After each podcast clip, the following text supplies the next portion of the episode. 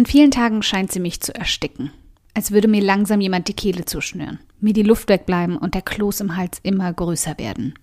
Die Angst zu versagen, die Angst plötzlich vor dem Nichts zu stehen. Du weißt genau, wie sie sich anfühlt, denn jede von uns hat sie, immer wieder.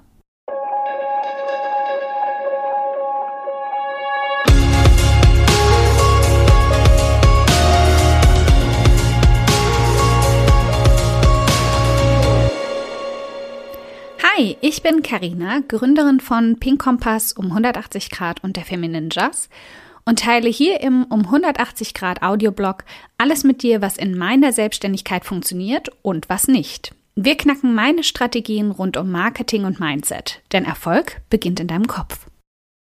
Folge siebenundneunzig. Mach die Angst zu deiner Verbündeten und deiner neuen Komplizin. Sie ist wie eine alte Freundin, die ungebeten einfach immer wieder auf deiner Türschwelle auftaucht und der du, augenrollend, doch immer wieder die Tür öffnest und sie genervt hereinbittest. Und was macht man mit solchen nervigen alten Freunden?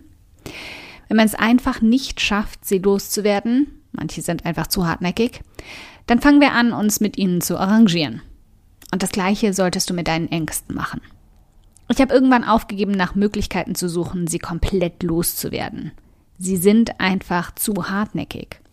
Stattdessen habe ich gelernt, mit ihnen zu leben und sie regelrecht in mein Leben zu integrieren. Jedes Mal, wenn sie auftauchen. Und den Rest der Zeit mache ich weiter das, worin ich gut bin. Wovon ich die meiste Zeit auch überzeugt bin. Eben wenn ich keinen Besuch habe. Weil ich weiß, dass Erfolg Zeit braucht. Unsere Existenzängste bremsen uns vor allem beim Marathon aus, der der Weg zum Erfolg nun mal leider ist. Bei einem Sprint bist du am Ziel, bevor dir die Puste ausgeht. Im Fall der Selbstständigkeit ist das anders. Hier brauchst du einen langen Atem. Setz also auf Kondition und Ausdauer und lass dich von den immer wiederkehrenden Ängsten nicht beirren. Setz dir Meilensteine, damit du Erfolge siehst und merkst, dass du nicht auf der Stelle trittst. Weil ich weiß, dass Hartnäckigkeit mich ans Ziel bringt. Wenn etwas nicht so läuft, wie ich es mir erhofft hatte, dann weiß ich, dass ich optimieren muss und nicht aufgeben. Aufgeben ist nie eine wirkliche Option für mich. Und für dich eigentlich auch nicht. Deshalb musst du die Stimmen, die dir in schwachen Momenten ins Ohr flüstern, wie leicht es doch wäre, einfach alles hinzuwerfen, manchmal einfach aussitzen und so gut es geht ignorieren. Nimm dir eine Auszeit, wenn das passiert, und atme tief durch. Weil ich weiß, dass ich an Herausforderungen wachse, nicht schrumpfe. Jedes Mal, wenn ich Rückschläge einstecken muss, wurde ich danach auch immer wieder dafür belohnt, dass ich die nächste Hürde angegangen bin. Auch wenn es sich oft so anfühlt, als würdest du einen Schritt vor und zwei zurück machen, ist es eigentlich genau andersrum.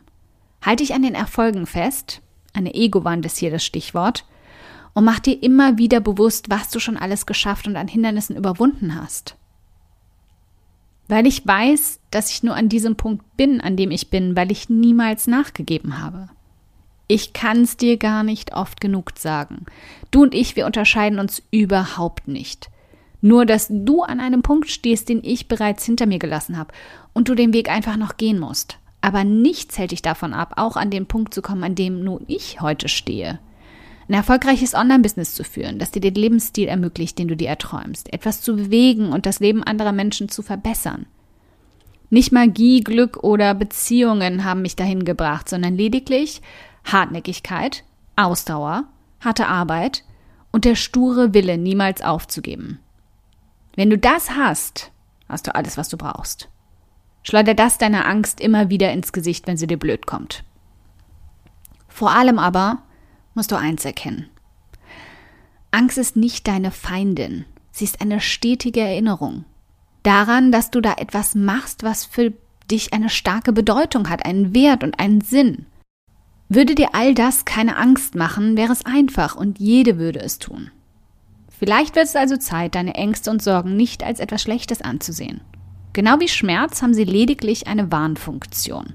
Pass auf, sei achtsam, verletz dich nicht. Und das sind wertvolle Hinweise. Nimm sie an und bleib einfach aufmerksam. Das ist alles, was deine Angst dir sagen will. Ein dickes Dankeschön, dass du heute beim um hundertachtzig Grad Audioblog dabei warst.